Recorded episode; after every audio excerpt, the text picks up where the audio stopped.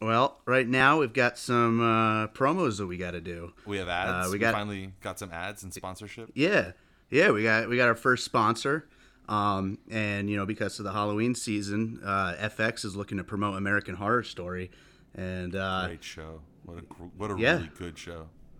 yeah, so I mean you know they came to us and they wanted us to do some spots. You know, That's a they- really they, big. uh, that's a big advertiser for us. We don't usually get. Well, we haven't gotten any. I know, I know. I'm surprised out of the gate we got one that big. It's pretty awesome. No, they they asked us to do like some audio spots, like you know, because their whole thing is like mind bending, horrifying, twisted imagery and all that, and you know they thought that uh, our podcast would be a good place to uh, promote to our fans. Okay, so um, all right, so like a closed caption reading type thing. Like, but what if I just listen to? What if I just watch some of the some of the commercials and I just I'll like narrate them? Yeah, just describe what you're seeing on the screen. Okay, all right, all right. You know, but make it twisted. Yeah, of course it has to be like, It's- twisted. you it's know, this American Horror Story. It has to be Yeah, twisted. it's Halloween. You know, it, it has to be twisted. You know, think like you know Spencer Gifts or Hot Topic or uh, Right. Marilyn Manson. You know, you got you got to think twisted, See, edgy. Remember, edgy. okay. All right, so I'm gonna play these for you, and you just jump right. right. in with what you're seeing. All right. All right, I'm watching. Oh, look at this. There's some sort of a bloody skull. Eh, but blood is not the color gold. What is this? oh, it's honey. It's a hive instead of a brain. Ah, American Horror Story. All right, and the next one. Uh, all right, let's just knock out like all of these at once, so I don't have to keep doing. Yeah. it, you know. All right. Okay. That's cool. a good. Uh, yeah, Good I'd idea, right? all, and we can. Yeah, we can. yeah, we'll, we'll parcel them the out. we'll send them right? back to the to the to the people at at, at the show, and we'll see which ones We got like. approvals and all that. So get go on to the next one. Okay, so the next one is Imagine a woman of the shapely variety jogging down the street in athleisure wear.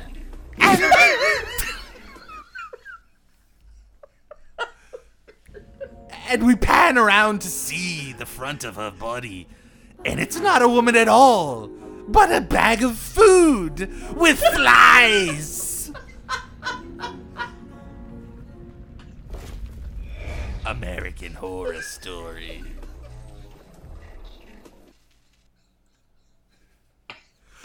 Imagine, if you will, the one season that took place at a baseball field or something. And. And there's Sammy Sosa. And he. and he's white as a ghost! American Horror Story. That's gonna be a good one. I think they're gonna want that one. We're laughing too much. We gotta stop laughing. I realize that we're like super happy about getting all this FX money, but we can't let it come through on the f- finished product because, like, I know I'm happy, you're happy that they cut us this check for two hundred and eighty thousand dollars to read these for them, but let's try to take our job seriously. All right. Okay. So all right. Imagine a small puppy! and when you look at it from the side, it's a beautiful little creature, but when you look at it from the other side, it's cut in half. American Horror Story.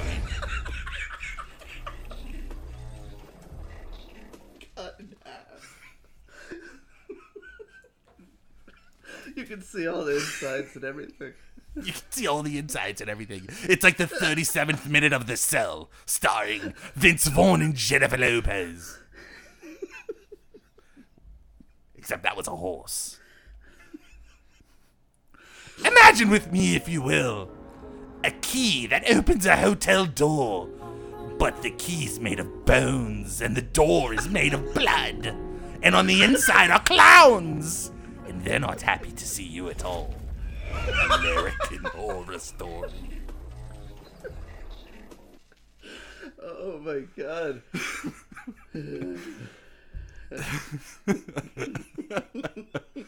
Wouldn't it be so twisted if you were to see a picture of your mother and father, and it's a gorgeous headshot of them smiling down upon you from the afterlife, but as we pan downwards, we see that they're fucking. American Horror Story.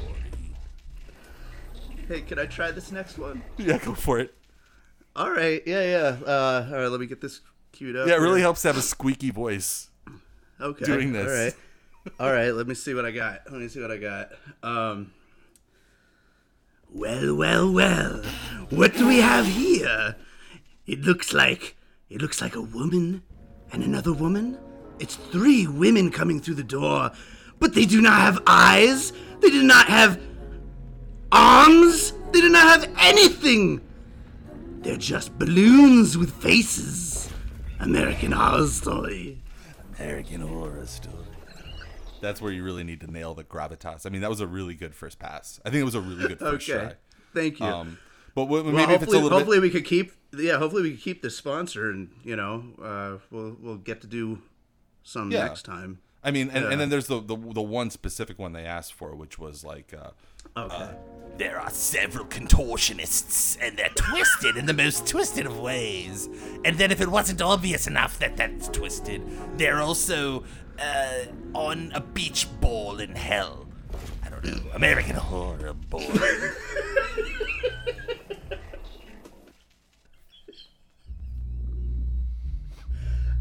yeah, I think we got it. I think we nailed that. Yeah. yeah.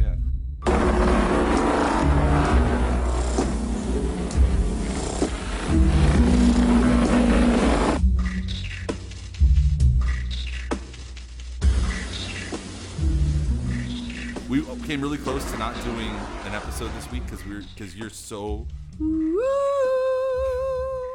you're That's so my, uh, you're so reverential towards this holiday because I think it's it's your it's also my favorite holiday. I love this holiday. This is the best holiday. yeah.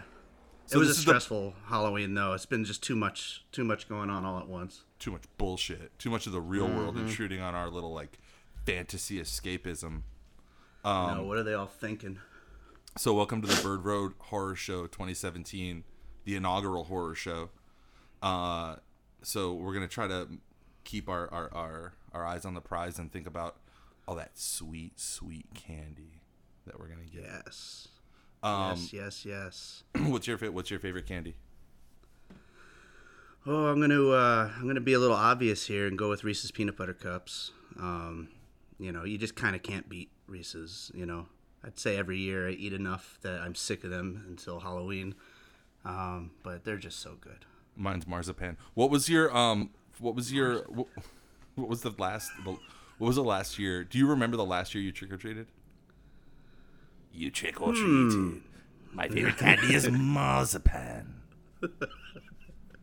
Um, Imagine a small child built of candy, and his face is marzipan, and then he dies.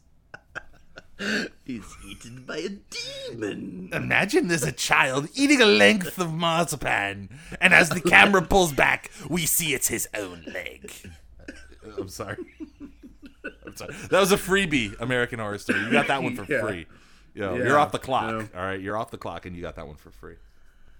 Oh my god! What I was your think- last year? I, I- maybe it's maybe you know I think I did in high school. You know, as a as a jokey joke. Um, Yeah, a joke. but uh, yeah, but I don't know. I don't think I've ever done it since then.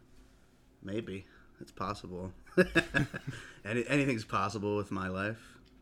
Um, yeah, I think it was for me. It was middle school was the last year, and then and then and then Halloween was super uncool all through high school.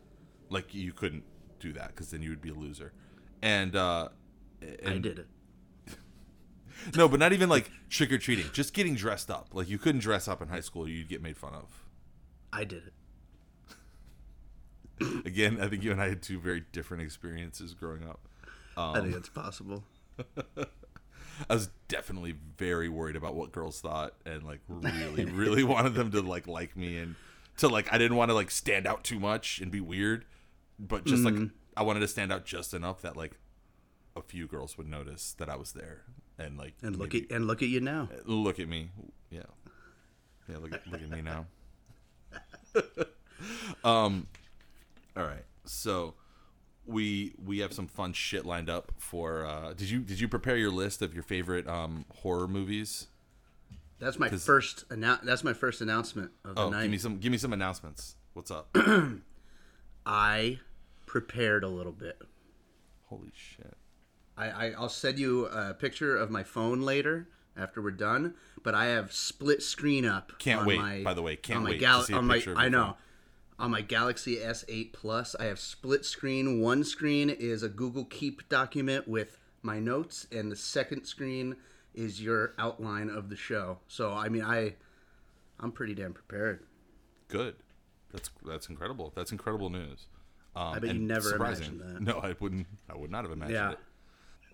So we've gotten advice over the course of our first few episodes, and um, I wanted to shout out a few of the of the of the things that we've gotten in in, in terms of advice. Um, one uh, friend said uh, we should talk less politics. He's gonna shout them out very loudly. One friend. Somebody said that we should uh, talk less politics. Sorry, fuck that. We're not going to do that.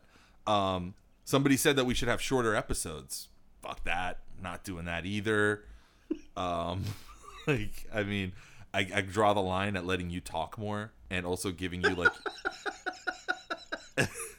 letting you have equal volume with me. I think we're that's about as close as we're gonna get. Um, I think you said that we should never do skits. Fuck that. We're doing skits. Like we're gonna No, every episode is gonna have a skit. Literally every episode is gonna have a skit, and they're I all said gonna be get- worse. Look, the American Horror Story thing we just did. That's the high. That's the high bar. Everything is gonna be worse than that. So, you know. I said let's get the show rolling first, and then then let's do skits. That's what I I remember specifically a more existential conversation we had about like the podcast, and you're like, I don't know about the skits. Maybe once in a while, or maybe once we get to like episode number ten, and I was like, Nope, we're doing them now. As long as people are okay with me just laughing uncontrollably during them, just was- wheezing. really hoping you would have muted yourself, but No, it's, it's not happening. it was a lot of laughing over the top of the the first skit. Um, so enjoy that, I guess, everybody out there. Um, I think I, think all of I, I think all of these suggestions are going to sort of work their way in a little bit, but I think we're going to continue to just do whatever the hell we want to do on the show. So what do you have for the intro block? Because the only thing that I put that put down because I was trying to think of scary stuff, but stuff that's only, only sort of like tangentially scary. And I realized one of the things that scares me more than anything right now is um you know how like how Facebook stole the Instagram and Snapchat stories function. I'm terrified by the people, the two people on my timeline that are using that shit. What are they doing? Who's using that I shit? And why are you Yeah. doing it? If you if you are using it, I'm not saying it in a funny way, like trying to be like dismissive, like oh who's using that. I'm saying like seriously, somebody do something about the people that are using that shit. Don't don't use that. I I actually have a hard time uh, even replying to this because I do not get it at all. I, I don't understand why they would like. I can't even put myself in those shoes. It doesn't make any sense to me what the purpose is. I've gone through like case studies in my mind of like how I would ever become a super user on Snapchat, like what things I would be doing, and I would have to be like a promiscuous NBA star or something. like constantly taking videos of myself with like women that I just randomly meet and being like, "Hey, this is Chandra from Houston." I'm never gonna see her again, and neither are you. And like that's it. And I can't imagine what it is about this stuff that's that's that's a a draw in your regular day to day life. I, I'm I'm on Snapchat. I don't remember what my fucking handle is or whatever, but I'm on Snapchat and I've gone from being a little bit of a creator on Snapchat to being more of a consumer. And there's like maybe 20 or 30 really interesting things out there on Snapchat, but so much of it is just so boring and pedestrian and people like I mean it's the old joke of like t- taking a video of your fucking hamburger and stuff like that. It's boring as shit. And I don't understand. You're already posting it on Facebook, so why aren't why aren't you just posting it on Facebook? Well, these people aren't. These But- people aren't on Facebook. No, nobody. I nobody I know. Well, fuck them. nobody I know under twenty five is on Facebook. Like, Then I do not care about them at all. They mean nothing. um, I, I think I, I, I think Facebook could make like a cool billion dollars if they just offered a one dollar remove that line from your Facebook app. I think that's how many people do not want this feature. Um, so moving seamlessly into the world of uh, in, uh, into the world of politics and trying to stay on topic here with with Halloween. Um, I, I don't know. I wanted to let this go another week so that we could devote devote an entire episode to. I want to look down the road, maybe next week, and we, we specifically get maybe try to get a guest on for this. I want to talk about as a person who wants to be more politically involved and, and actually affect change in their community, whether or not you should register as a member of the Democratic Party. Or, you know, I mean, let's be honest, most people listening to this podcast probably aren't. They're probably not doing the consideration of like, hmm, should I stay unaffiliated or be a Republican? Like most of them are probably doing like, should I stay uh, you know, unaffiliated, or should I become a part of the Democratic Party? Should I become part of the the DSA? Like that, that's probably if somebody listening to this podcast is having that conversation with themselves, or like sort of inquiring. we might have a few Republican listeners. Who? Name three. Three random people who maybe just clicked on Bird Road because they like birds.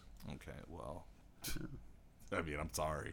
I'm sorry you wasted your hour. My bad, I guess. Well, I, I- think I think joking aside, that that kind of adds to your point. Like, if there's people that are actually unsure of what you know what they're doing politically, you know, that some of them have to be pretty you know uncertain of their choice right now, and maybe are a little able to be fluctuated. and and making that uh that choice even a little bit more or less certain is again this is already like an 11 day old story so I, I sort of hesitate to bring it up. We maybe should have brought it up next week or maybe we should package it with a bit with a bigger thing for for for next week. We should either should have gone over it last week or we should package it for something bigger next week but maybe we'll just revisit it.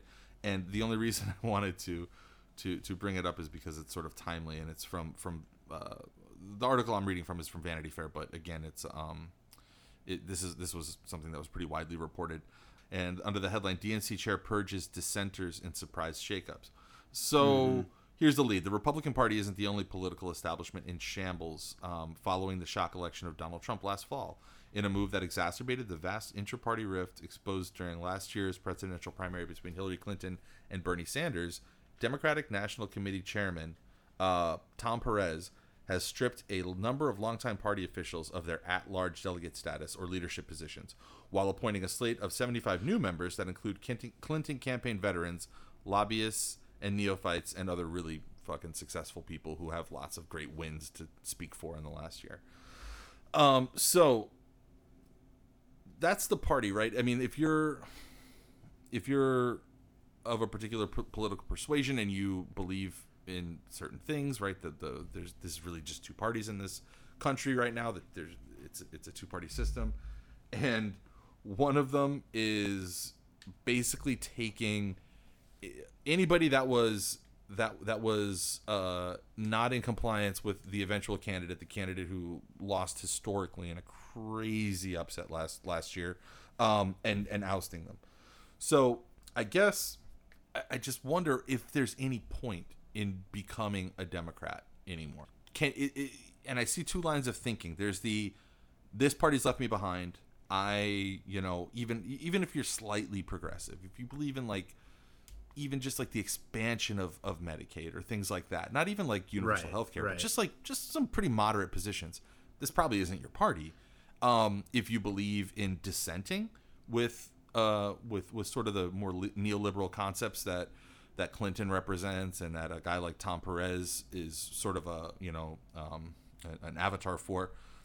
It's probably not your party. But what do you do about that? Do you not join and join something else? Do you join and try to affect change from inside of this enormous monolithic institution? I think, and I've been hanging out with a lot of people lately because of Gina um, that have left the Democratic Party or maybe weren't in the first place. Um, and I, I think you you have to. I think you have to join because I, I, I really do think it's a two party system and it's it's crazy to think that anything is going to happen from the outside. I, it's pretty defeatist and uh, and scary, I guess, for Halloween. But uh, it's it, it is what it is, I think, and I think you have to join and try to change from the inside. The party's so bad, though. I mean, when you look at the It's people that terrible. they're put, that It, it's terrible. out- They do not care. They do not care. There there should be no uh, you know, no allusions to that. It, they do not care at all about what all these young people are thinking. They only care about um, you know, everybody who was involved in the last election. Yeah, They're I'm just going to keep pushing that. I'm looking at this list of people that that that Perez is putting forward, um, and as the article goes on to mention, it's like these are several individuals who have lobbying or corporate interest background. Uh, Of course. you know, and they, they list a lot a lot of them. Um, That's requirement number one. Joanne Joanne Dowdell, who I, I don't actually know who she is or anything like that, but she is a registered lobbyist for Fox News parent company News Corp. So a Fox News lobbyist. That's who we're Beautiful. adding. We're doing great. Yeah, we're doing Yeah. great. Um, and then like just forget about all the implicit failure, stink of failure that comes from being part of the Clinton campaign. Because if you were part of that campaign, I could understand if you were like, for instance, one of these people in Detroit that was sending up the fire signals uh, from the DNC and saying like, letting Brooklyn, the the the Hillary Clinton campaign in Brooklyn know like, hey. Uh, things are bad out here. We might lose Michigan. You need to send more people. There's a problem here in Wisconsin. You know all those sort of DNC Clinton campaign adjacent people, but when you're talking about like, oh, the actual Clinton uh, apparatchiks and all the all the, the the the people that were working directly in leadership positions on her campaign, like how can you make a how can you make a a case that they're people who should be involved in in what comes next for the party?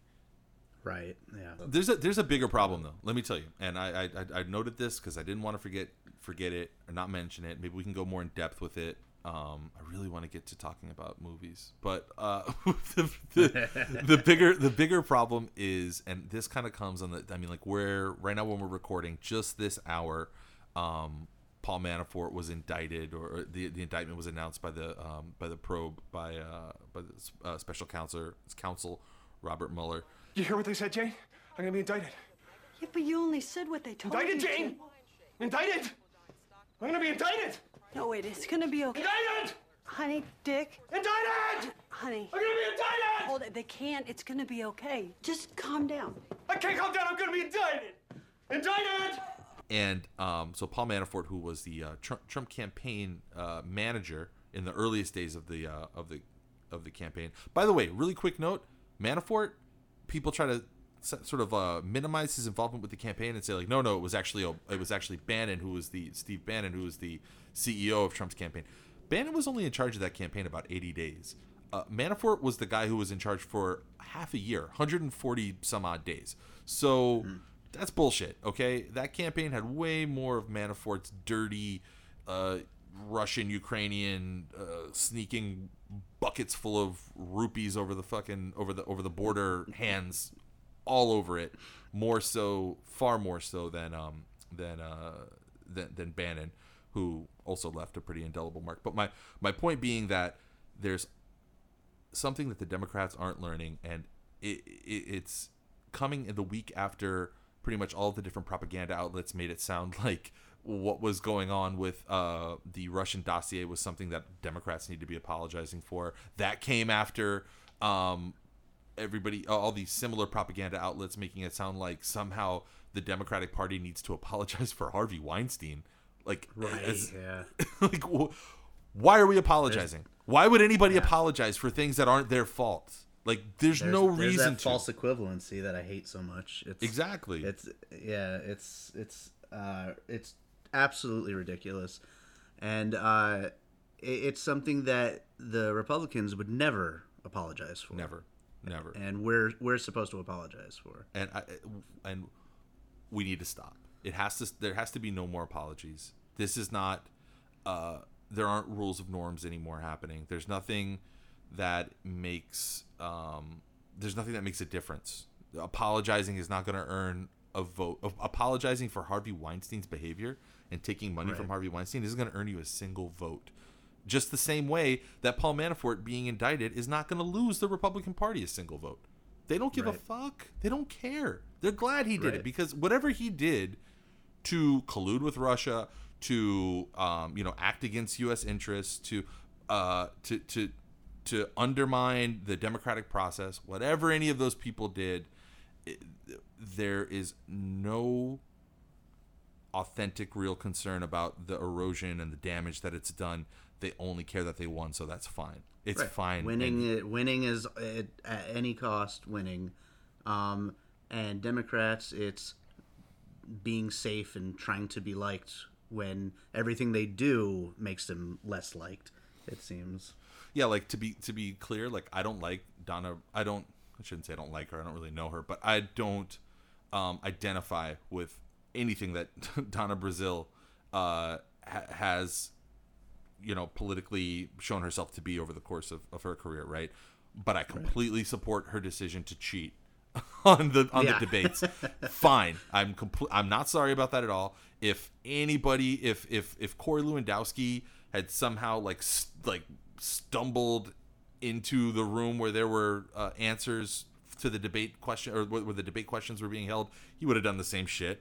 And the fact that she happened to be competent enough to do it and he was not, uh, I, I, I don't care. I just don't care, and I don't even think that she should have ever apologized for it, because, wh- like, what's the point? Why? Who's who's apo- who is that apology for? Is it for Hillary Clinton? What, what does she matter? Is it for the people who voted for her? They're already going to vote for her. You just didn't even do you honestly do your job. Get her to win. Yeah. And and and part of that if it's fucking sharing the answers with her, honestly, it would be great if we were in a, a political climate or a situation where there was you know, where there was a, a you know, some sort of ethics or integrity in the way that all the all these age old processes like debates are done, but there isn't. There's no there's no there was never going to be a time when Donald Trump, who can barely put together a sentence, was going to beat Hillary Clinton live in a debate. And she fucking smoked him three times in a mm-hmm. row, demolished Oh, him. And all he could do was come up with like dumb zingers that Yeah. only landed by virtue of the fact that people hate Clinton. Like they, they hate Getting, her getting so his ratings. yeah. I mean, he was never going to be able to beat. He can't, he can't even form a thought. His brain is made out of fucking Campbell's soup. He can't even think.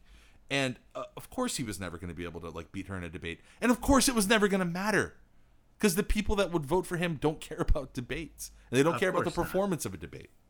Yeah, it's just entertainment basically. it's entertainment and getting their uh, getting their thing in. They they do not care what he has to actually say. Damn, but in, in- you know the the whole Donna Brazile thing got me back on this kid who I remember reading about. I say kid, it's not really identified how old he was, but um, I don't know if you remember about this story. They only ever released um this kid's first name. His name was Zach. They described him as young, so that's why I'm saying. Uh, Was he was he the Lego maniac? Yes, was Zach the Lego Maniac. Um, at the time, this was back in those like very difficult days, about three or four days after the election last year, um, when Br- Donna Brazile uh, gave what was described by one employee as a rip roaring speech to about 150 employees at the DNC. This is back when she was the interim leader of the DNC. Um, and as a, a staffer identified only as Zach stood up with a question, he said, "Why should we trust you as chair to lead us through this? You backed a flawed candidate, and your friend uh, Debbie Wasserman Schultz plotted through this to support your own gain and yourself. You're part of the problem. You and your friends will die of old age, and I'm gonna die from climate change. You and your friends let this happen, which is gonna cut 40 years off my life expectancy." Um, And I'm like, God damn, yeah, man, where's that kid? He should be running the party. That's the guy who should be in charge of the party. And of He's course, probably, I'm sure. he's probably not a Democrat. yeah, he's probably not a Democrat anymore. so, um, yeah, that's that's kind of my my little spiel on that. I just wanted to. Uh, let's do this. Let's let's talk this. Let's let's make this the promo right now. Next week, we're gonna get a person who's in this situation, a person who maybe has been a Democrat before and is considering it. Maybe their name's Gina. I don't know. Um, it probably is. Uh, we're gonna talk to that person and uh, and, and and see what their thought process is. Because right now I feel like it's just an echo chamber. I know. For me, I've refrained from joining any particular party, but that's sort of a vestige of my days in journalism where you just couldn't you couldn't because it was publicly available information and no matter how you actually felt about an issue you had to pretend that you have no opinions and uh, which is a whole other bullshit topic but so i still haven't but i want to be more involved and to do that you got to join up and I'm just wondering if it's if it, if it, if it's better to. I'm debating whether Are, it's better to. are to you be- what before we go to next week? Are are you uh, are you more leaning towards or leaning away from from that choice? I'll tell you what what what's made me want to seek out people that are more like-minded in the DSA is um is really just the two linchpin issues of um of healthcare and education. Because for Hillary Clinton to write that book and for every one of her supporters, her entire cult of personality to for, sort of parrot it and uh and and take it as fact that she was pound for pound, punch for punch, proposing the same shit that Bernie Sanders was proposing. Only he was doing it in a in a in a one ups. It's sort of engaging in a, in, in one upsmanship, and that the whole example that she gave about like for her to compare healthcare and education to something frivolous like having a unicorn for a little kid, um, or having a, a, a having a pony for a little kid. Uh, that's insulting and, and, and just offensive in its own right. But then to compare the thing that she the, the the proposals that she had laid out to what Bernie Sanders was proposing and saying that they're both the same thing. The only difference was that hers finds a way to have it paid for is intellectually dishonest and completely a complete lie. Her plans were again these market based make sure insurance companies make sure for profit colleges make sure everybody who needs to get you know their dividends eh, are happy type of plans they were all things that were driven by profit models because at her core hillary clinton just like republicans still believes that everything needs to be commoditized. Everything needs to be turned into a product that can be sold and can be made money of and off of and that there needs to be investors who profit off of it in order for it to be any good. It can't just be a direct benefit from the government. It has to be something that is you know that that is run through the wheat thrasher of the of the uh, of of, of the market before it can be introduced and eventually after everybody gets their beaks wet can can you take advantage of some like incredibly means tested uh fucking way of, of of actually like oh you know you can download this app and spend 45 hours trying to figure out which healthcare plan is the best for you. And then there's an app that can help you do, figure out and do the math. And then all you need to do is open 25 excel excel spreadsheets and compare you know your cost your premium cost to to your uh uh all of your other variables and things like that it's ridiculous dude that's the plan That should be my hate. That should be my hate of the week in a few weeks here when I Oh, sign shit. up for next year. uh, are you on i forget are you on obamacare Yeah, I am. are you on obamacare Well, I'm I'm through the uh, the shop marketplace with Wax Tracks, so which Oh, is okay. at just as bad, if not. how many how many people how many people are on that wax tracks plan Uno? not even your parents No, because you know they, they your have- parents just straight up pay for health health, my dad has like yeah well my dad has one of those like boutique doctors where you can call her anytime you know and uh, yeah. He, he needs it though. your dad is living like the life of like an 18 uh, like a, a, a late 19th century robber baron like he has like he has people just in a closet that he knocks on and they open up and just kind of like like file out and fix him and then file back in. Yeah right is now he, right now he doesn't have any hot water though so he's very upset. Oh my god that must be yeah. that must be terrible. Well, just tell him that the people in downton abbey didn't have hot water either.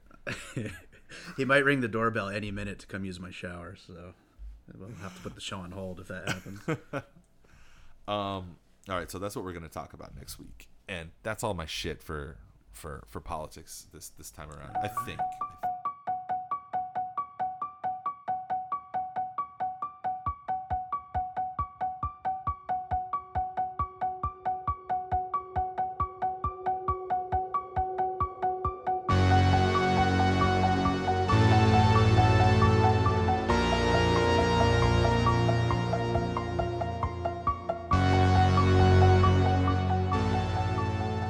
Okay, so everybody ate their vegetables and listened to us on the way through um, talking about politics, and, and you got all the annoying part of the podcast out of the out of the way because nobody wants to talk about politics right now, right? Yeah, or the news. It's also hey boring. hey it's not the time uh but you know So- what time it is it's halloween time how excited were you when I came up when I told you my idea to talk about our favorite genre entries for for horror movies? I was a little bit aroused. Um, I can't wait to hear what you have, but I think you might have some. You might be a little more predictable than me. Mine are Yeah, mine are a little weirder. Mine are, but I'm not a huge. I I respect your opinion on horror far more than my own. I you've probably seen a thousand times more horror movies. How many horror movies have you scored, or like things that would fit into that? That bucket? Most of what I've scored is horror, which is funny because you know I- know it seems like I'm a huge, huge horror nut, but I, I'm not that big of a horror fan. Like I love old school slashers and I love like comedy horror, like Evil Dead and all that. Right. Um, but I mean, horror generally isn't my my favorite genre or anything, but it is my favorite to work on. I love making music that's like, you know, horror type scores and stuff like that. So, which one do you want to start with? This is the way it's going to work. Let's let's set it up. A Um, yeah, little yeah. Bit. Let's set it up a little bit. Okay. So, what we did was we identified um, we identified a handful, uh, a half dozen of different categories. Maybe maybe you only did five. I don't know, but I'm sure. you Yeah, I did. I did ass. five. So here's what I had. I, I- I have an entry for splatter, uh, psychological, modern, which was I didn't really know uh, a category. I looked it up and I see now. Yes, it is uh, sort of a category of, of horror, um, thrillers, slashers, sci-fi, and I added just an overall one um, that doesn't fit into into any of those. That is, um, I guess, maybe more comedy, but uh, that's just me, and I just wanted to bring up that movie. And uh, so, why don't we start off with your splatter pick? All right. Well, that is the easiest one of the entire bunch to pick. Uh, that easily goes to Evil Dead 2. Um, really, the entire Evil Dead series, um, which I guess you could call comedy horror or splatter. You know, there's an insane amount of gore. Hey, I'll swallow your soul. I'll swallow your soul. I'll swallow your soul. Swallow this. you know that's one of my if not favorite movie of all time. Uh, and i just got to meet bruce campbell recently which was awesome. And got to see him do like a live game show for nerds which was uh, super fun. Beautiful There's never been anything more that like I would assume that you would have done than than go see Bruce Campbell at a game at a nerd game show. By myself wearing a, a i got murdered by mc random and jewish dave t-shirt another t-shirt that's completely impossible to explain just like the undercover t-shirt that you wear from how did this get made podcast like it's Yeah. completely you have to go down a, such a rabbit hole to explain to somebody what, It's what a thing that I used to do, but I still kind of do. We had an album, but we don't do it. But we are, yeah, no, yeah. But Evil Dead, Evil Dead Two, Army of Darkness. Um, I, I I generally tend to pick Evil Dead Two, although my favorite fluctuates a little. But yeah, they all I'm sort of run with Evil Dead together in my head and i mean i love i love the franchise too but they it's i don't know like I, i'm not as big a fan of it as you are evil dead was in the cabin and then evil dead 2 was is that historical times is that in the in, in ancient or i'm sorry in medieval england That's actually the third one. That's Army of Darkness. Okay, and so- Evil Dead, Evil Dead Two starts off as a remake of Evil Dead One, and then goes into a continued story, uh, because Sam Oh, Raimi and the crew all had more money the second time around, so they decided to basically start over. That's funny because you and I, I guess, like the best splatter picks, the best splatter movies are ones that are low budget. Something about the low budget necessity of them makes them good, right? Oh yeah, absolutely. I think that's where the most creativity is born. You know, when when you're working with uh, those limitations, you start doing crazy shit, and that's where it becomes fun. So, my splatter uh, choice was Okay. a very formative movie for me when I was a kid, and I still have very specific scenes. You know what I wanted to pick though? Uh, let me tell you, the splatter. What I what I didn't choose. I really wanted to pick the first RoboCop, even though it doesn't fit neatly into the horror genre at all. It's, Right. It's not. It's an action movie, but. Like that's the kind of splat. When I think of splatter, that's the kind of splatter, like a person's leg flying up through their shoulder, you know, like and, Right, like yeah. crazy over the top stuff. So in that, Um, in that vein, my pick was the Toxic Avenger. Do you remember Toxic Avenger? Of course, I remember Toxic Avenger. That's an awesome pick. Yeah, it was the it was the movie that sort of created Troma and all those crazy ass movies that that um that came after. I became aware of Toxic Avenger probably when I was like eight years old. So like in like 1988 when we were we would like pass around bootleg VHS cassettes to each other at school and be like, "Oh, you got to see this movie. You got to see this movie." And um so this I, what I didn't know is that Toxic Avenger was actually from like 1984 and it just went unnoticed for years. Like people didn't know Oh, yeah. for like 3 years nobody even knew that the movie had been made and then it just kind of picked up steam. Yeah, it became a cult thing and got passed around and all that on cassette tapes and yeah, no, absolutely. Uh, and and I I love Toxic Avenger too. It's an awesome pick. And also, by the way, um, tonight is the world premiere of Party Bus to Hell, a film that I uh, I didn't score the whole thing, but I did the main theme and then uh, a few other tracks for the soundtrack. And the the directors, their last two movies were Troma films, so I would not uh, be surprised if this one ends up being one too. And uh, How's that work? That, That gets, it gets really like fun. optioned or it gets sold like after the fact or something? Like right now there's no production company attached. Right, well, there there's their Troma's got to be huge now. Troma has to be. It's not Troma anymore. Now it's like Miramax. I mean, it's huge probably now. No, right? no. Well, yeah. I mean, it's still Troma, of course, but it's it's uh, you know, it's a full international distribution company, and you know, and their their stuff is everywhere. Um, but yeah, no, they they they produce the movie themselves, and then go to I guess uh, like the American film market, I think, and they they uh, you know pitch it to all kinds of companies. But I mean, these are this movie has you know a little bit of money behind it. It's not like a no budget. Um, so You know I what- think, you know uh, what- when I think, they'll have like- no problem. when I think about like what Troma must be these days, because it was such a like outlaw thing and it was so cool, but like nerd cool to be into Troma when you were like I don't know in the late '80s, early '90s when you were like 10 years old or whatever. Um, For sure. But now what I think what I think Troma must be like is do you do you ever watch a TV show called You're the Worst? I've seen the promos for it. Okay, so there's a TV show called You're the Worst, and one of the side stories, one of the B stories, is that one of the um the side characters is is uh, a struggling TV writer, and he catches on with um with uh, Doug Loves Movies, so he becomes a writer for Doug Benson and all of Doug Benson's various projects, right? And he shows up at the office to actually start working directly with with with, with them. And he walks in and, and he, he's he's like sort of dressed like you would dress to go work at uh you know at a, at a Doug Benson podcast. But it's like it's like a slick high end office and Doug Benson's wearing like a suit and tie and he's like he's like what do you think? I got this successful just by being some stoner no there's a lot of work and we take things really seriously here. and the the character Edgar is kind of taken aback. He's like, "Oh, I didn't know your corporate culture was so, uh, you know, Right. refined." and it's like I imagine that Troma is probably like that now. They're like, "Did you think we got this famous or this? Did you think we got this successful by just being?" Goofballs doing splatter movies? No, we take this seriously. It's a business. This is serious work.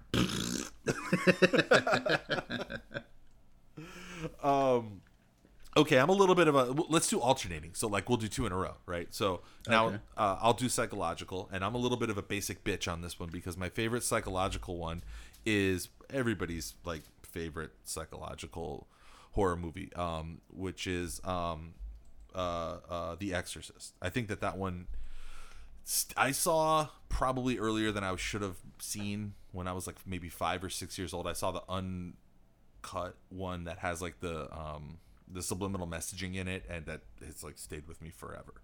Uh, it was a fucking horrifying movie, but pretty much everything that could ever be said about The Exorcist has been said.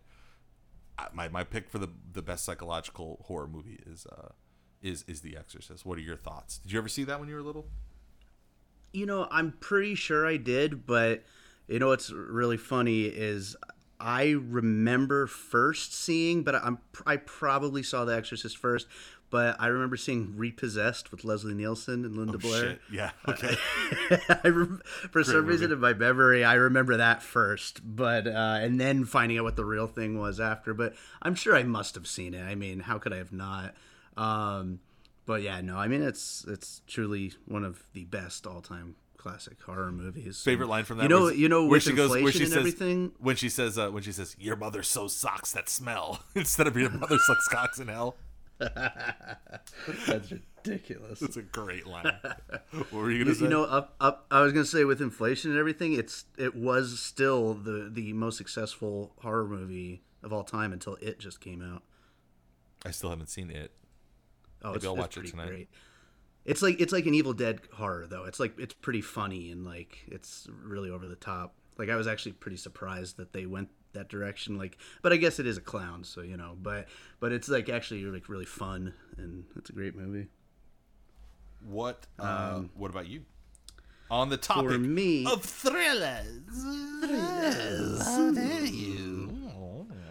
I'm sorry, psychological, not not thrillers. Psy- psychological. yeah, right. Psychological. Um, well, I, I feel like this this particular subgenre is uh, a little hard to define. Like, there's a lot of different kind of movies that could fit it. Um, and so I went with something you're probably going to know that I am pretty obsessed with right now.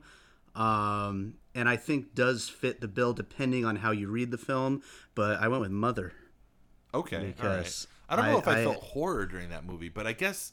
Well, okay, you got to remember, it was marketed that way, and it and Yeah. it would scare the shit out of some people, depending on you know your uh, you know what you're seeing in it. You know, if if there were if there were um if there were still blockbusters if there was still a Mm-hmm. blockbuster video store what rack would mother be on right, exactly. And I think I think it would have to go on horror because I, I don't. It's definitely a hard movie to classify. You know, um, you know what are they gonna put it on like a drama rack or something like that? Oh, yeah, I mean- you know.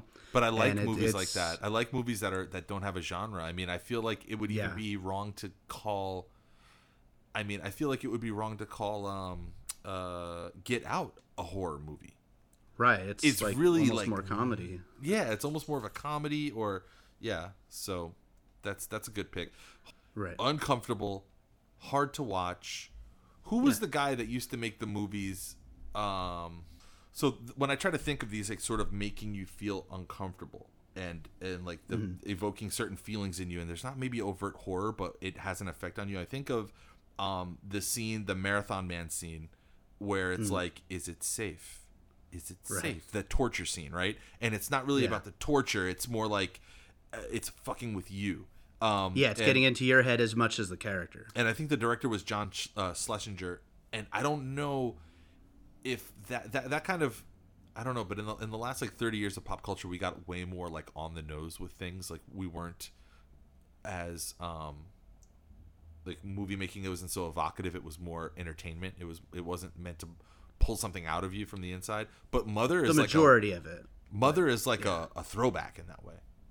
Right, and I think I think a lot of uh, Darren Aronofsky's films all have that same effect. I mean, you know, Black Swan is completely insane. The like the vision of you know in the wrestler of what you know of his body and what's happening to him. It's like it just it kills you watching it, you know. And then of course Requiem for a Dream, which is Yeah, Requiem for a Dream was another one that was like just hard to watch, and Yeah. you know it was I actually ran home and watched it again the night that I saw Mother. I was like, I was like on an Aronofsky high, and What I, did I miss? like, I, Did I miss got, something? got to go back and watch that. I, Um, want to get attacked again in my brain. So what is your what is your modern pick then? Um, for modern, modern is definitely my least favorite, and it's part of the reason why I generally say I'm not a huge horror fan because I want to like, qualify this because you and I have a long running joke about this, and I didn't know that this was what it was called. I didn't know that these films were classified as modern. But the thing where it's the boring, it can be boring, but I think it can be done well too sometimes. But the formulaic, mm-hmm. quiet, quiet, a creak, a look, surprise. That's like, Yeah. and it's just Sta- startle, right, startle. as as South Park put it. Yeah, Yeah, yeah. So that's what we're talking about. That like, Yeah. you know, nothing happens, nothing happens, nothing happens. Oh, I'm startled. And Yeah. then nothing happens again. And there's always a little kid. Yeah. And, uh, you know, He always looks like he's the covered same in movie. covered in Vaseline, and like his eyes are too small or something, and he opens his mouth and like a cat noise comes out. and it's a beautiful house that all the women in the audience want to live in. Right. You know. Until it all just goes wrong. and usually, like Um, Jamie Lannister is there, the guy who plays. the- you know who that? You know, you're not a Game of Thrones fan, so you don't know that. Uh, uh, no. Ah, fuck you.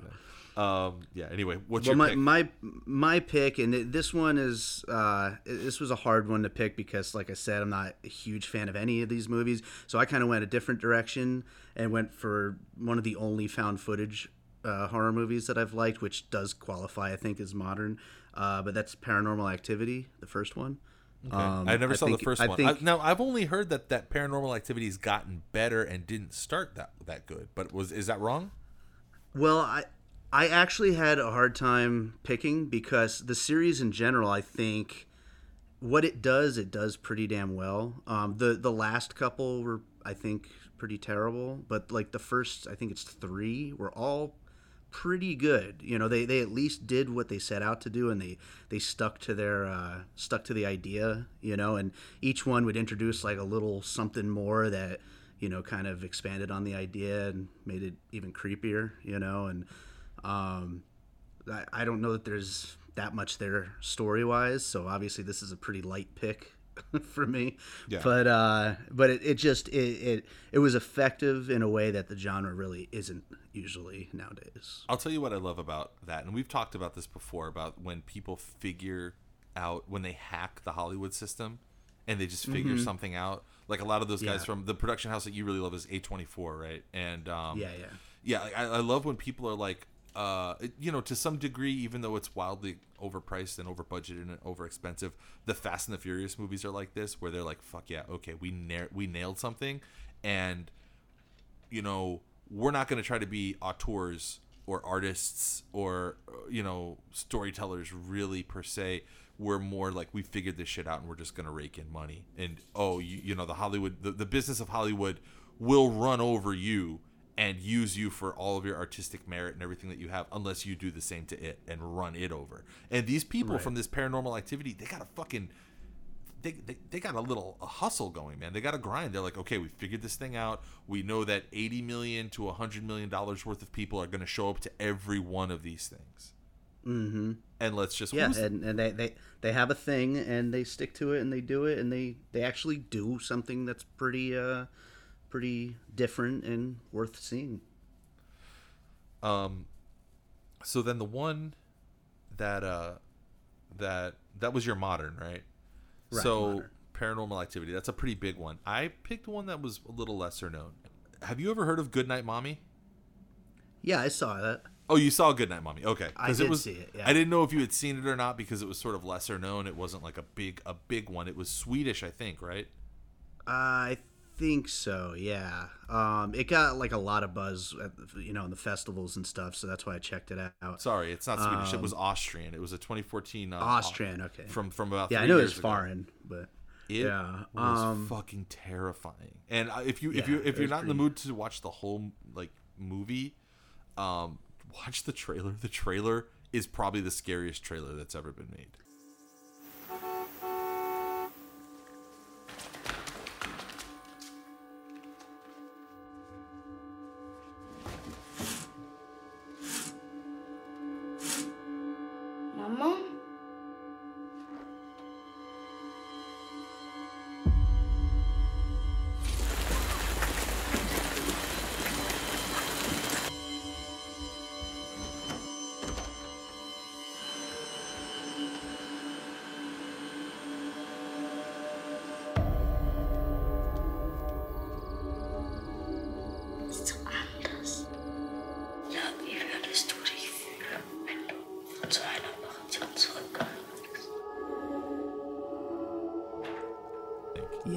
I remember thinking that that the trailer was like fucking crazy scary.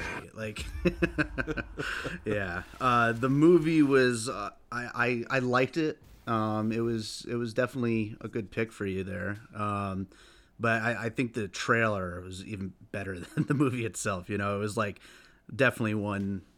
You know, one of the best trailers of uh, recent times. I think. So I, I don't want to go too into it because I don't want to ruin it for anybody or spoil it. This is still a pretty relatively new movie. Like, I mean, if I say like, Sure. "Oh, I don't want to spoil The Exorcist," but let me just tell you that Satan's involved. Like, people know at this point what, what's going on in The Exorcist. This is still a pretty I think so. pretty new movie, so I don't want to ruin it for anybody. But I did want to bring up: Did you know that this is based on a real thing? Not that that happened in real life, but uh, Capgras delusion. Have you ever heard of that Capgras delusion? I don't know if I'm. I it might be called capgras. I think so. Yeah, I think it's pronounced capgras delusion. Um, it's a delusion, a psychiatric disorder in which a person holds a delusion that a friend, spouse, parent, or other close family member or pet has been replaced by an identical imposter. Yes, yes, yes. That's right. I have heard of that before. that is. Oh my god. It's horrifying. Can you imagine somebody in your life that was 100% sure that you aren't who you say you are? How long until that happens for me with you? Wait, I mean, situ- I, I do only see you once a year. so in that person. situation, is it you who has the delusion, or is it me that is has the delusion about you? it's definitely me who has the delusion. Like you start thinking that I'm somebody else. I'm getting Like I- pretty weird day by day. You're so. getting you're getting really you're falling really deeply into your own like neuroses and weird shit that you have going on, and like I my my supermarket thing really tipped me off to that. to explain your supermarket thing. Well, I, I just think it's uh, it, doesn't make sense that there's so many fruit and vegetables and Yes. Oh. stuff in the supermarket. It's just it just doesn't seem right. Because it's always there, right? It never it never Yeah. runs out. It's just always Yeah. being constantly It- it just- replenished. and where does it it, all go? seem Are there people Yeah. eating that many apples in a day? No, there, there's no way. And then when I you figure out that there's like a, a Publix or in your case a Smiths on every corner, are Yeah. tha- are all those apples getting eaten?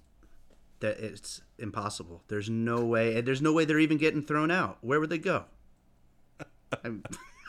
I'm, mean, it, I don't know. Maybe, So what you're I'm positing, something? what you're positing is a situation where this is all an elaborate ruse to comfort you from the realities Yes. of what's actually happening, which you you could never fathom, which is like Yes. some sort of, you know, uh, transubstantiation of the fruit. Like it's just like disappearing and turning into people or something. I don't know. It's like is going into your body. This is, this is turning into an episode of WTF right now. All right, so Goodnight Mommy is my uh, modern, which was hard because I don't like any of those movies. I don't like The Ring Right. or uh, like any of those quick smash grab, fast cut, Yeah. you know, easy cheap horror.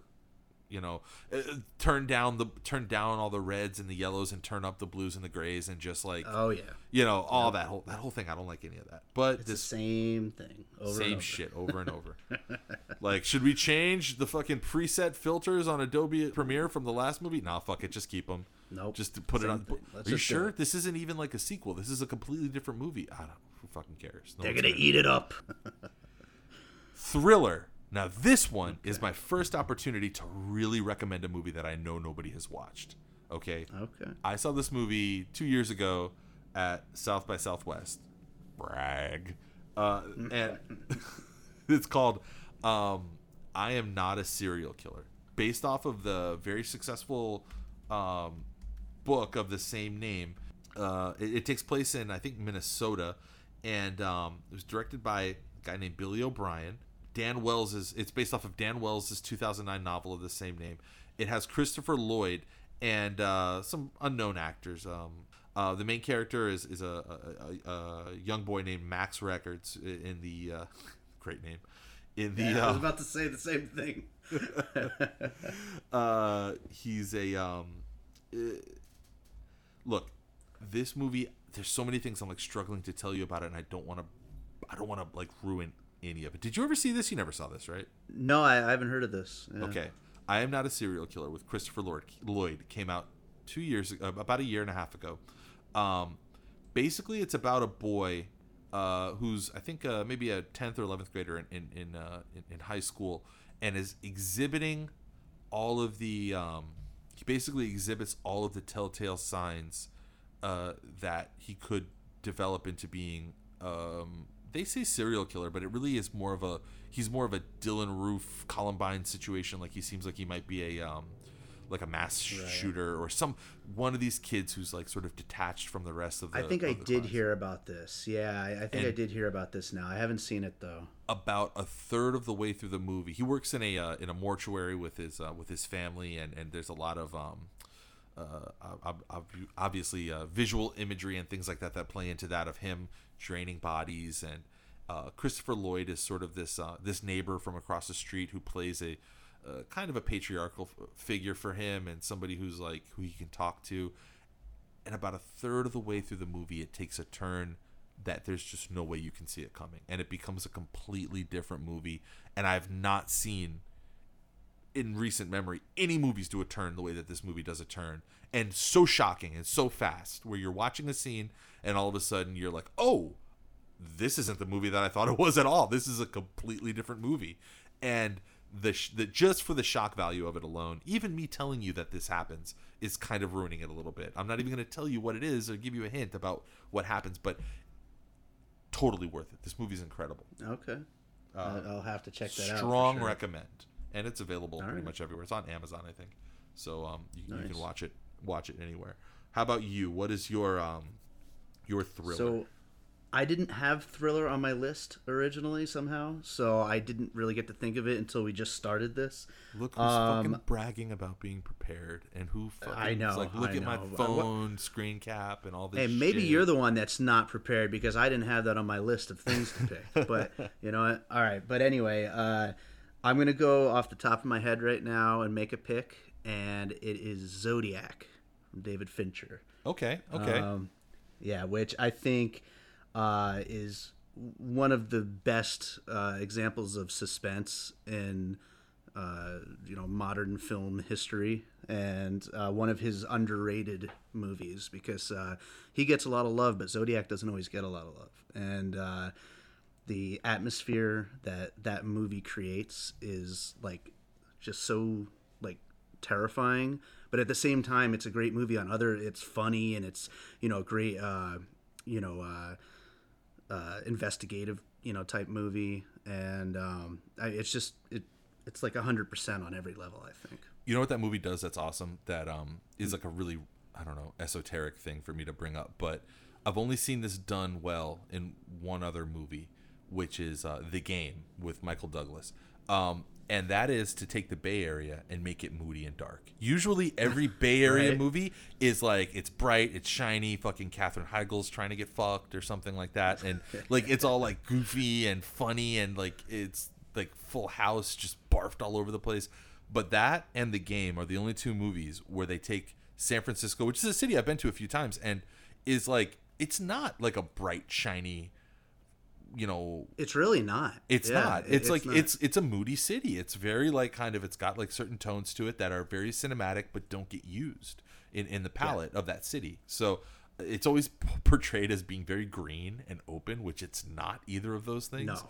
It's like very there's there's like a couple of parks And yeah, there's a couple of parks, and if you can like get through the dozens of film crews that are probably shooting there, you know what? I would say those two movies and The Room.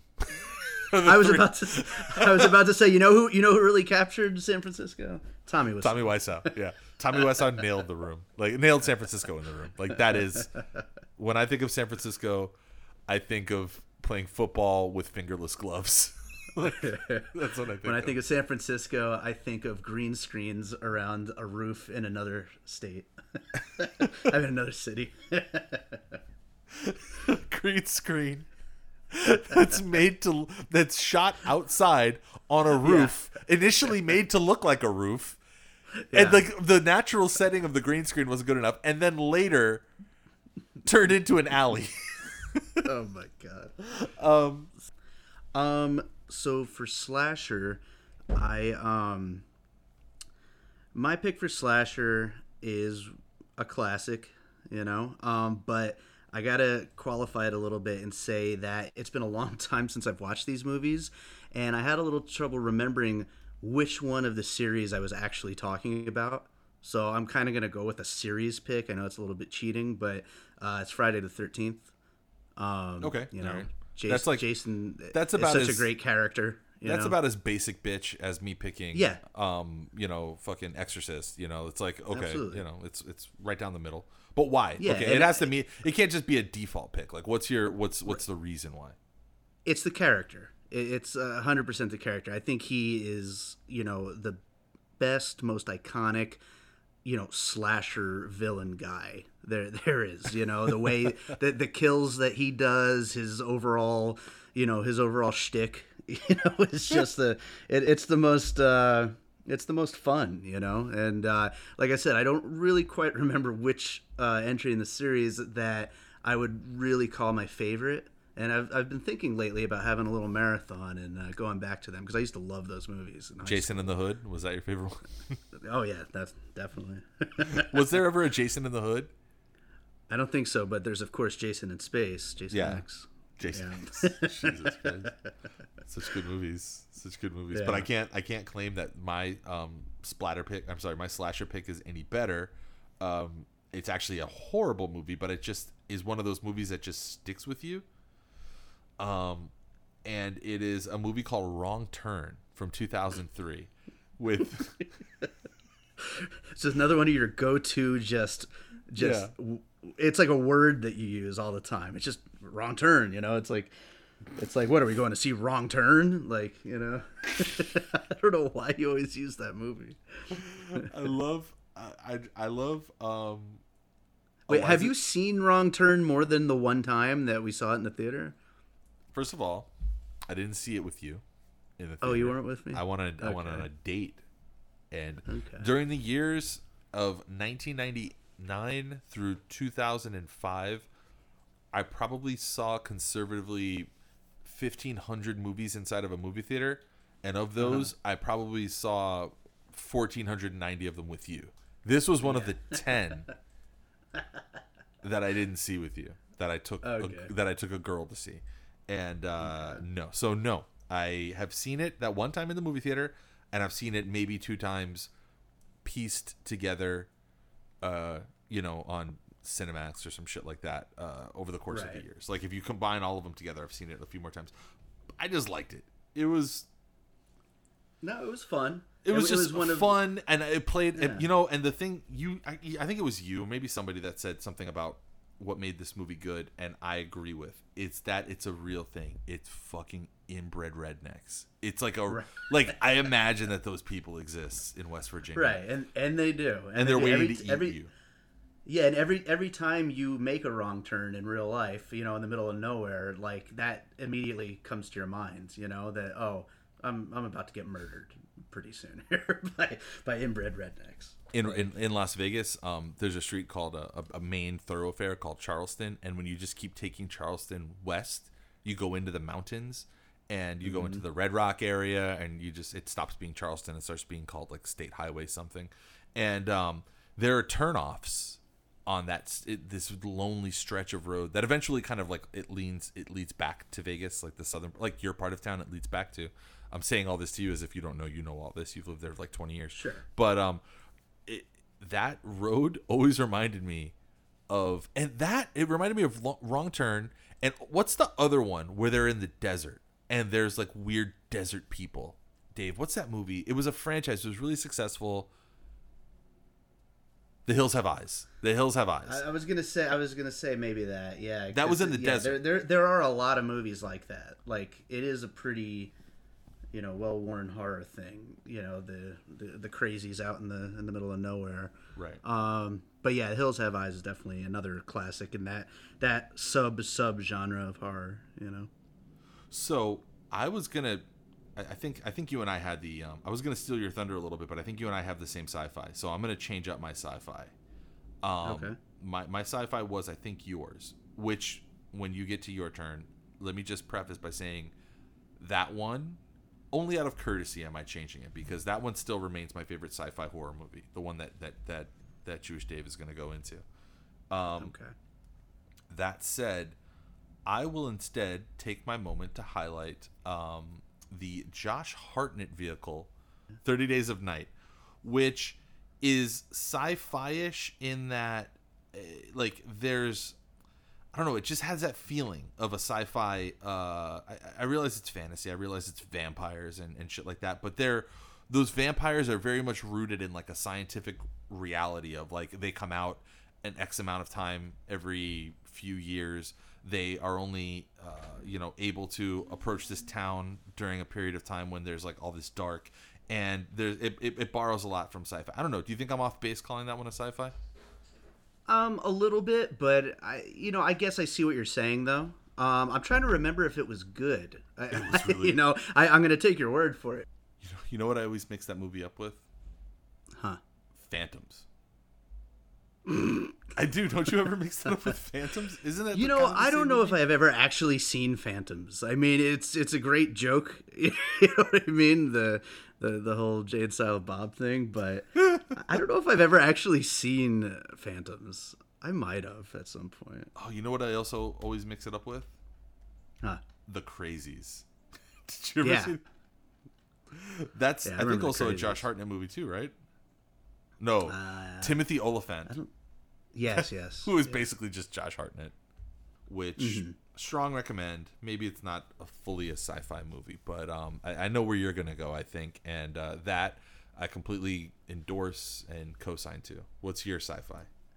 That would be Event Horizon, Great which movie. is Fucking yeah, awesome. it's it's uh you know it, it's it's a little corny, you know, looking back at it, but Fuck it, that! it's not some- corny at all. It it's not perfectly. It's not. I take I take it I take it back already. I'll take, take it back already. it, it's just uh, there's something about that movie the the way uh is it Verhoeven who, who directed Paul it or, or is that who did it?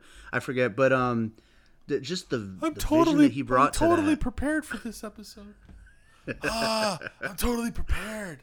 I know all the Hey. things I want to say. Hey, hey.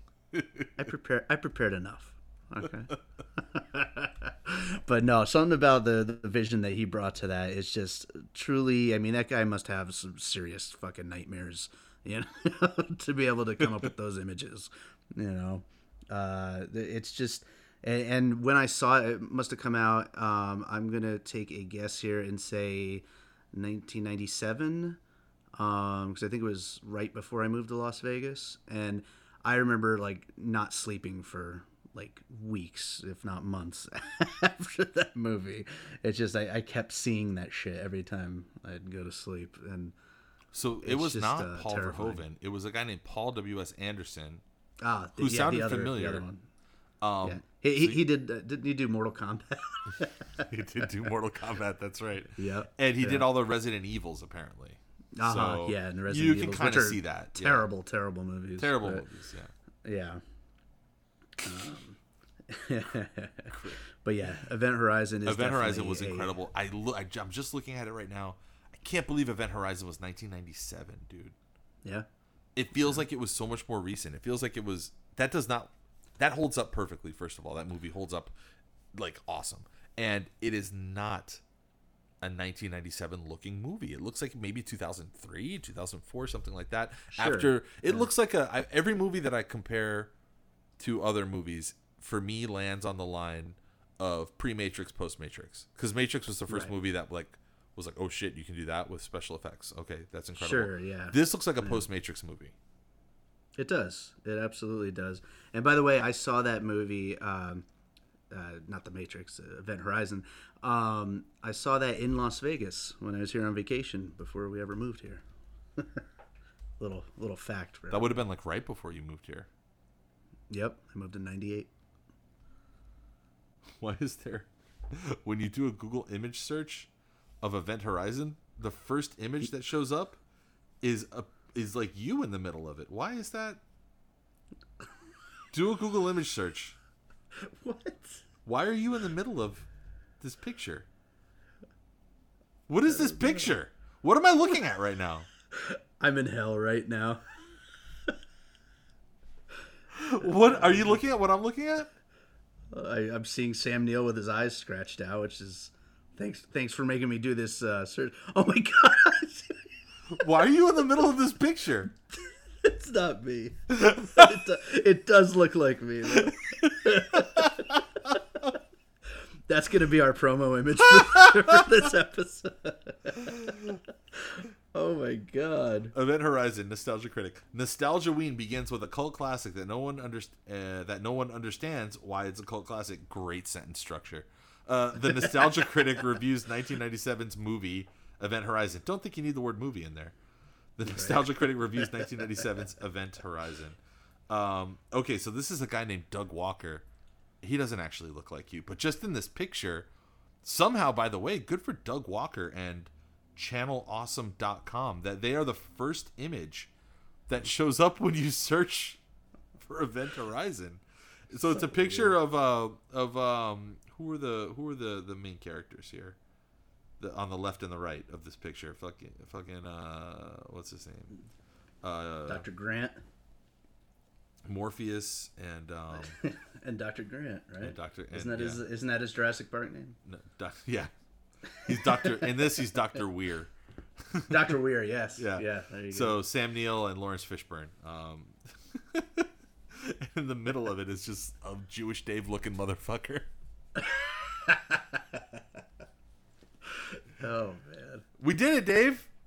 We talked about our movies that we like. We did. We we, we really did. I have one. I have a wild card. I'm just gonna throw it out there. Um, Idle Okay. Hands, favorite Halloweenish type movie in the world ever. Okay. My favorite. Oh, it's a fun movie. my favorite like consensus zero star movie that that there is out there. Like terrible, terrible movie that is incredible that I love. You got any? You, know got any and- like that? Any like genre busters like that?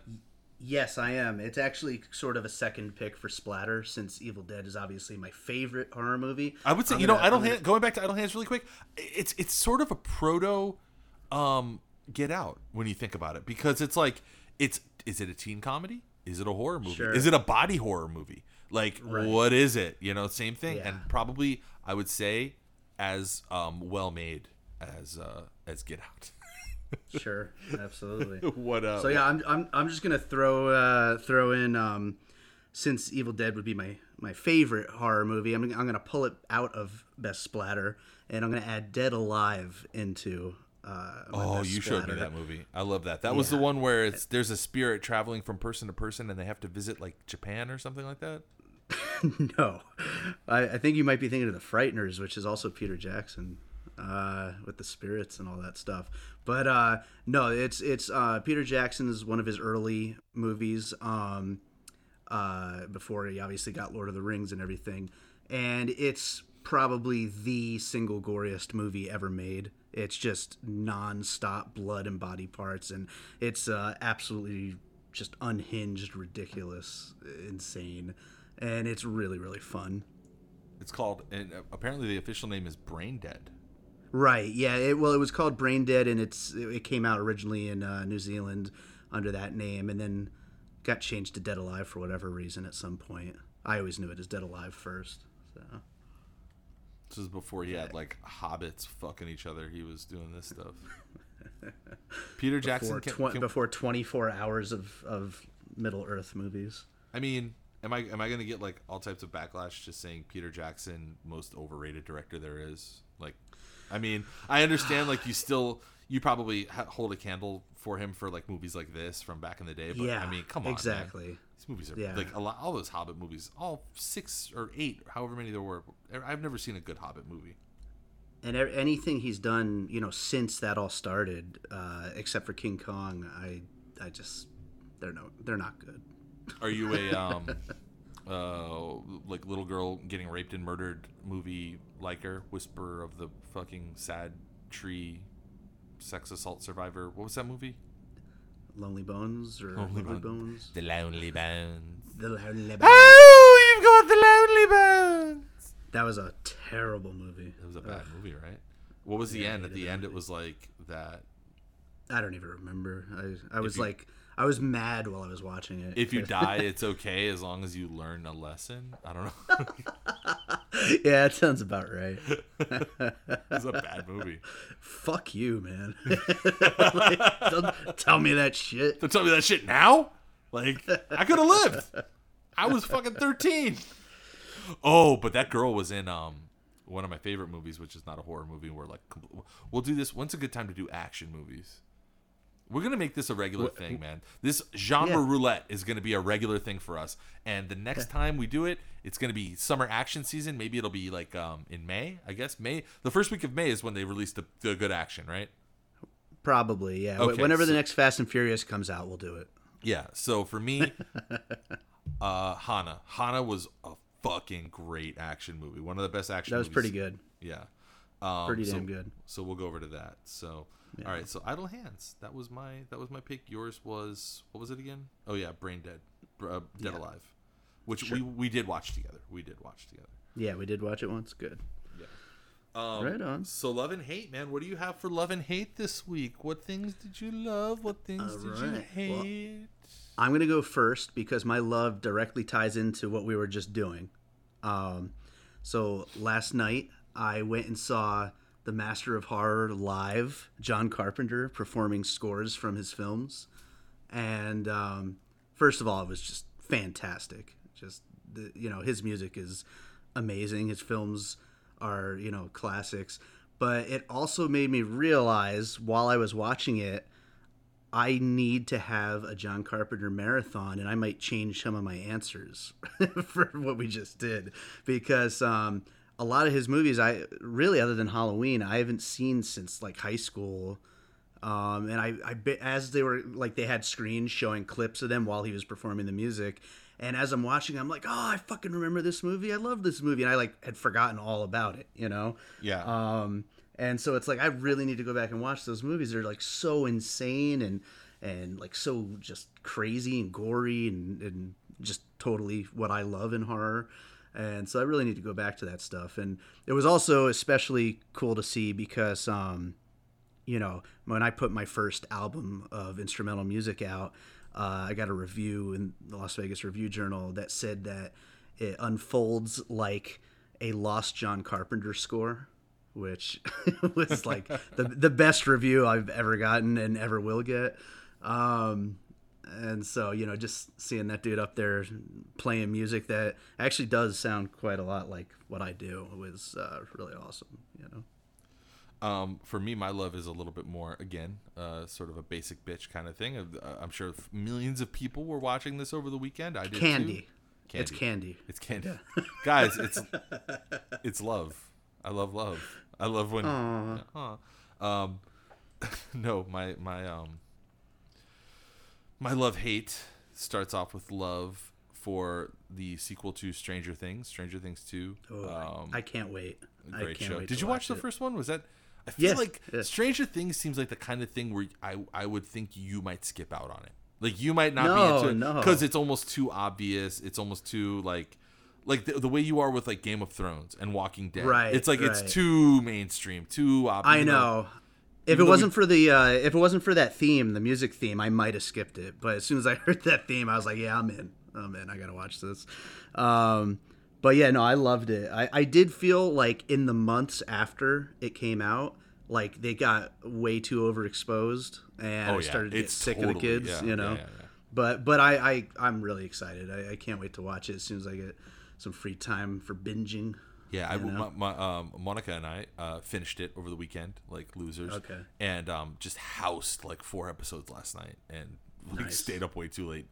For like, parents should not be staying up that late watching television, but we did. And um, I am most excited to see what they do with the char- with the uh, the older brother character who um, was deported for cocaine. Because how are they going to write him off of the show? The guy can't come back, man. The guy got caught in uh, in in the airport with cocaine, and he can't come back to the U.S. They're just gonna have to write that in somehow, I, guess. these It seems like a good story for a show about a bunch of kids. Maybe all of it happens on like a phone. Maybe he's like trapped in a phone now. Oh, there you go. Yeah, and all you hear is like you know like the scary sounds of like random sniffing, and you don't know where it's coming from. Um, what's your hate? What did you hate? Okay, I actually I have one for this.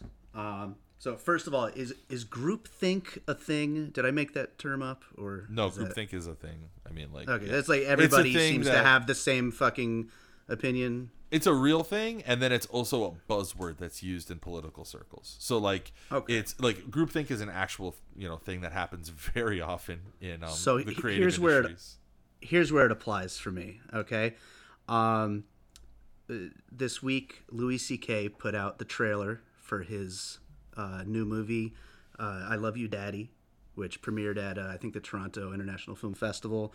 Um, huge reviews. I mean, they said it was just amazing. It was hilarious. It was uh, beautiful. It has an amazing score. Its cinematography is great.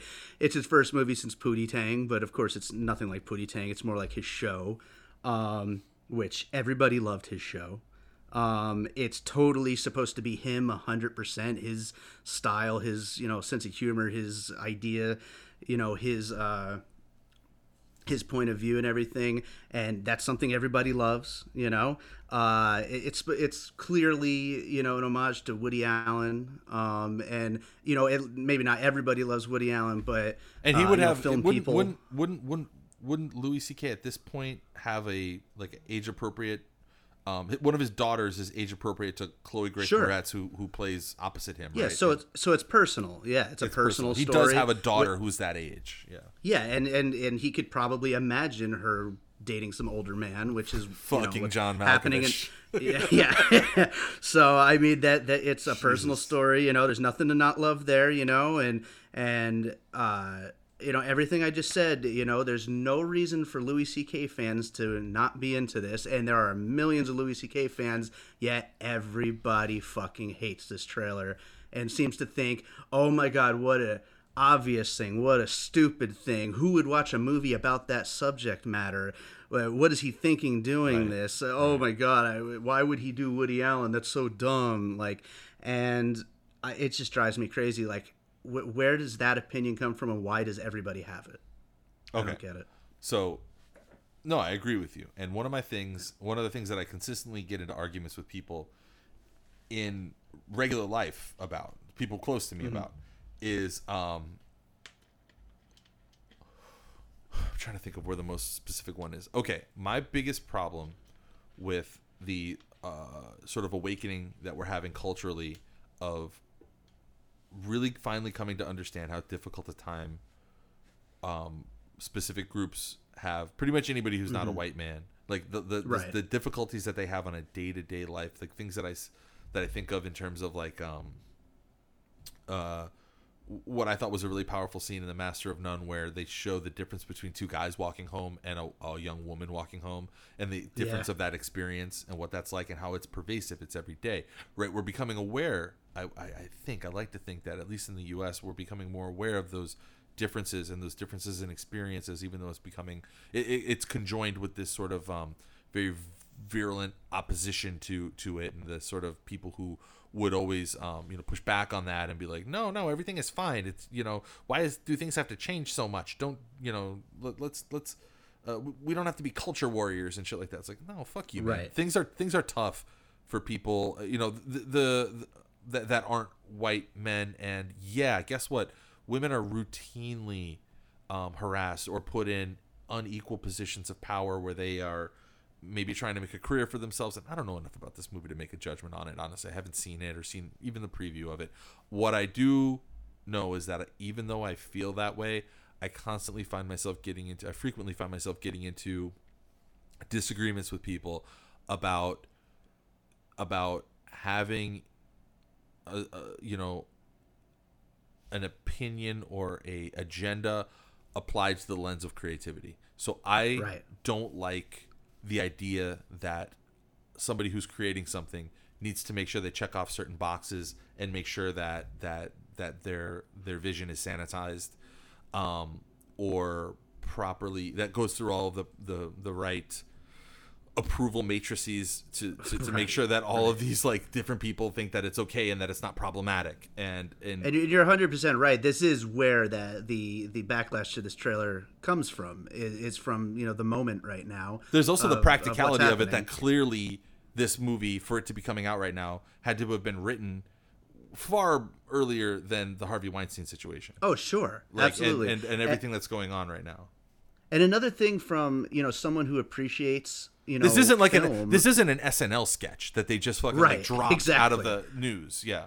Exactly, and, and ano- another thing separate from that, because that's that's a good point too. But you know, this he did this the same way he did Horace and Pete, which is you know th- this is a completely personal. He paid one hundred percent for it with his own money. You know, th- this is his movie. It's not like it's not like he uh, you know got a script or something like that. You He's know gonna what die. I mean? He's Like- gonna die so broke, Louis C.K. He's gonna. he's yeah, I gonna know. be so when he dies. his his daughters are gonna be so pissed at him that he was like so huge and didn't leave them a fucking penny because he kept self financing despite Yeah. every single person in Hollywood just begging to throw money at him. He chose to. Yeah, he chose to go this route. A, a black and white movie about a guy's daughter dating John Malkovich. Here, you know what though? I will criticize that movie a little bit, and I haven't seen it yet. Um, Uh-huh. and I haven't. I, don't, I mean, I don't know. Is it out yet? Is it out or no? Uh, no, it comes out I think in November. Vaguely aware uh, uh, aware of it. What I'll I'll criticize one thing about it, Okay. and that is the black and white thing. I feel like black and white now is becoming this sort of shorthand that's used to convey seriousness. Even if it's warranted or not warranted. Movies are just like using the black black and white as this uh this sheen to let you know like oh this movie should be even if it is a comedy it should be taken as a serious comedy a thoughtful you know provocative comedy. And it seems like it's being used i understand the the film school idea behind black and white is to strip away some of the unnecessary uh you know visual trappings so that the the story and the narrative and the characters are sort of laid bare and you can focus on them and what they're saying and what they're doing. And you're not uh, you know wrapped up in this in, this other word world. Um still like i feel like it's a little lazy. You don't need to do that anymore. Don't don't don't make a movie black and white. Why make a movie black and white? Am i stupid? Is there something i don't know about like filmmaking where people continue to do this? I feel like it's a trope at this point I I think you're partially right, uh, but I, I lazy I don't think because I do think like you know unless you're just throwing a fucking filter on it, you know what I mean. Uh, I think it actually takes a lot uh, to to do good cinematography, you know, in black and white. I think there's a lot more choices involved and uh, a lot more to making it you know the beautiful picture that it is. Um, but it I do think that it's pretty easy to look at black and white films or shows or whatever and and say that yeah they're going for you know this sort of hipsterish you know artsy type of thing. And you know this is meant to be taken seriously. Um but it, you know it all comes down to whether or not it's you know a worthwhile project for it. I mean i, I don't think either of us would argue uh that any of the black and white and master and none was bad you know what I mean? That was uh it, it was looked No, awesome. you know what? Oh fuck, fuck you. Think again, because that is exactly the one that I'm talking about. That's the thing that, that first got me on this. No, the Come first on, episode. it was go- it was gorgeous, dude. I, It looks thought so was, good. It was gorgeous. It was Rome. I mean, come on, it was gonna be fucking gorgeous. You could have filmed it in color. He was sure, yeah, of course, but you making know, an effort to do a thing whereas it, it, look it goes back to this thing of like of of the best storytelling is the kind of storytelling that like blazes new trails and makes you think in different ways and and, and, and reroutes the fucking neural pathways of your brain. In my mind the cheapest storytelling is the one that relies on nostalgia. And it's like remember this? Oh you know what this means right? Whenever we put a movie whenever we start off with uh you know a charles trenet score and have like uh you know a, a black and white with a with a guy on a on a bicycle um shot you know profile you know what we're trying to go for all right? You already know. Sure. that way as a storyteller i don't have to do any work. I already gave you a thing that you know and that's the way that I've viewed the first that first episode of master of none which was a great tv show on its merit. On its merit it was a great tv show. I'm just picking at this particular trope that it relied on i'm just like and I'm to- and I'm focusing on it. torn because I do agree with you to a point, but I think if the, the that particular show or story or whatever you know transcends that that potential for being, I guess, lazy, I'll I'll, I'll give you that. Uh, you know, it, it it can really work so well, I think, and I think that's a good example of it. And from what I've seen, I think uh, Louis C.K.'s film is going to uh, benefit from it as well. But you know, we'll we'll have to see exactly how that works. You know. So I want to go to my hate, which is something that I hate so much that I kind of love it. Um, it's from somebody I hate, one of the most one of the worst people on the planet, um, Steve King, the uh, the the the U.S. senator from the great state of Iowa. Um, he who's the one that said uh, that all the Mexicans are hopping over the uh, the the fences and carrying duffel bags full of drugs, and they've got they've got Sure. they've got calves the size of cantaloupes and like like really not racially charged language at all. No. a really good person, just like generally a good person, who's also one of the most ardent, um, you know, from the earliest parts of his campaign, the, ar- the most ardent, like like me, a huge Donald Trump supporter from the very earliest parts of his um of his campaign, but since now deleted tweet and replaced with with with a corrected version yesterday I'm sorry, no. It would be Saturday, the 28th, at uh, 7:13 p.m. The senator, again, a, U, a sitting U.S. senator, sent out a tweet, uh, which was a, a, a picture of him and Donald Trump Jr. with um, shotguns, uh, sort of resting on their shoulders, dressed in uh, in hunting gear to show everyone what normal guys they are. And the tweet says this: uh, Steve King's, by the way, uh, one of my pet peeves when somebody from their official account refers to themselves and you that way you know that it's a social media manager and it's not them it's like i- hillary clinton was really guilty of this. Like the, the really famous one from last week was where or from sorry from a year ago last week was her birthday wish to herself she wished herself a happy birthday. And not just that but called herself future president in her own tweet. And it's like you know it's just bad social media strategy. Anyway back to this awesome tweet from steve king. Uh, steve king's and this is him tweeting steve king's annual bud day peasant hunt if donald trump jr defends the second amendment as well as he shoots we have nothing to worry about ha ha ha ha ha okay no they're hunting pheasant you moron they're not hunting peasants he's like but I think that it was a Freudian slip. I really do because in the mind of a guy like Steve King, he should be hunting down peasants in the street. If you if your income is under like twenty one thousand dollars a year for a household of four, you should be able like Stephen Steve King, Steve King should be able to shoot you in the streets uh, at least once a year. So when it eventually happens that the purge becomes a real thing, and everyone's like, "Oh, I didn't see any signs of it because all of a sudden, just one day, we had an Right, annual Bud Day peasant hunt where you're allowed to hunt peasants in the street." Don't say that you didn't see it coming. All right? Right, yeah. Because Steve King told you. He's the guy that told you that he was coming for you. If you're Right poor. out in the open. right out there in the open. Of course, they they deleted that tweet and put up a, a, a correct one uh, with the word pheasant instead of peasant.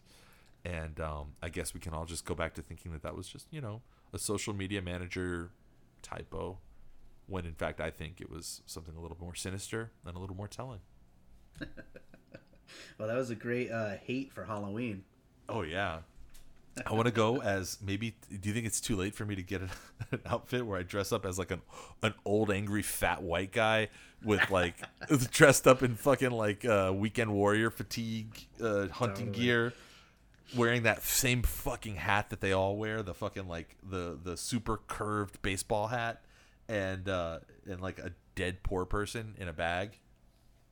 Hey, now be careful. That's cultural appropriation.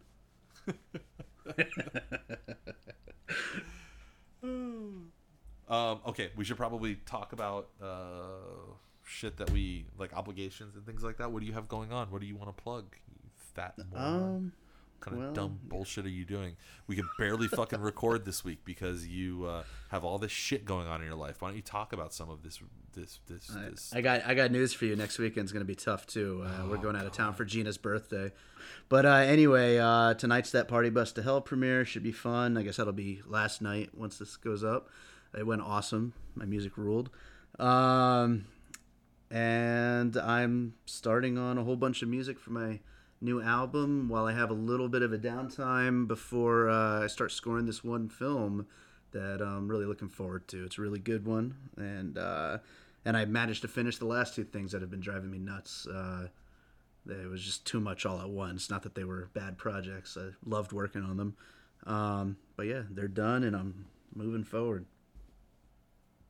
I got nothing. All right. That's still no word from the iTunes store. Uh, we, we're not showing up there yet. Um, I, saw it on there, but I guess it's not in the right app, right? It's only in the store. It's not in the. I don't know. Um, I will say though, uh, actually, maybe you can talk about this a little bit and give give our give our boys, our Vegas boys, a little bit of a plug. Through a friend, we got introduced to our first podcast friends, people who run podcasts of note that um, you know are, are, are worthy of mention. Um, why don't we give them a little plug and tell people if you're listening to our show, you should probably be listening to their show. Yeah, no, uh, the show called Kings Without Crowns. Uh, the uh, you know the host of the show reached out to me, and uh, I'm hopefully going to go be a guest on his show. Uh, we'll talk about each other's shows a little bit, and uh, should be fun. I'm, I'm looking forward to meeting those guys, um, and uh, you know, getting I guess to be a little bit of a part of a podcast community in Las Vegas. That'll be uh, so our buddies sweet. over there in Vegas, in the in the Vegas podcast ecosystem, Sir William, Doctor Kavarga, the Kentucky Colonel. Um, again, Boy. these these guys um, have been doing this for a while. They've got like they've got playlists on their SoundCloud page. I mean, all we have is at this point after I upload this, we'll have three tracks, but they've got playlists filled with like different like riffs and iterations and like reviews and stuff like that. Lots of cool stuff over there. Um, Yeah, they're really they're really doing they're really doing stuff there. It, uh, they, they they really do a great job, and they've been uh, they, they they promote like crazy. I mean, they they've got they've got a good name out there, and I think we're going to uh, continue to grow this thing that we're doing, and um, I, I think uh, Well, it shouldn't be hard. Hardly anybody's listening to it right now. So I mean, it's it true. should So be- we can grow, we, can grow in any direction we want. Yeah. Rule of small numbers, you know. Kings. So Kings without crown, Kings without crowns. Check out that podcast. Um, they're on SoundCloud, and uh, a lot of a lot of fun shit there. I'm gonna reach out to some other Vegas podcasts too. Some of them are some of them are sad though. Like some of them are. You know that there are podcasts just about gambling, like just gambling That's pretty weird. it's weird, man. And it's like I, I listened. I've been listening to some of these some random podcasts about, and then the, the ones in all the Vegas ga- podcasts are about gambling, and then all the Miami podcasts are about you know getting your hustle on and starting starting t-shirt companies and stuff like that. Uh. How to start a t-shirt company and shit like that. And I'm like. Isn't that isn't that what our podcast is about? Getting our hustle on. Yeah, getting our hustle on. Yo, this is Jewish Dave and Q. We're on the grind, grinding out here in these streets, Bird Road. Get your Bird hustle. Road, about how to get the grind on and sell birds to people at a significant markup. Yo, I'm holding cockatoos. What y'all got? Call us. All right. Happy Halloween, everybody. Happy Halloween, everyone. Bye. Okay, we're done.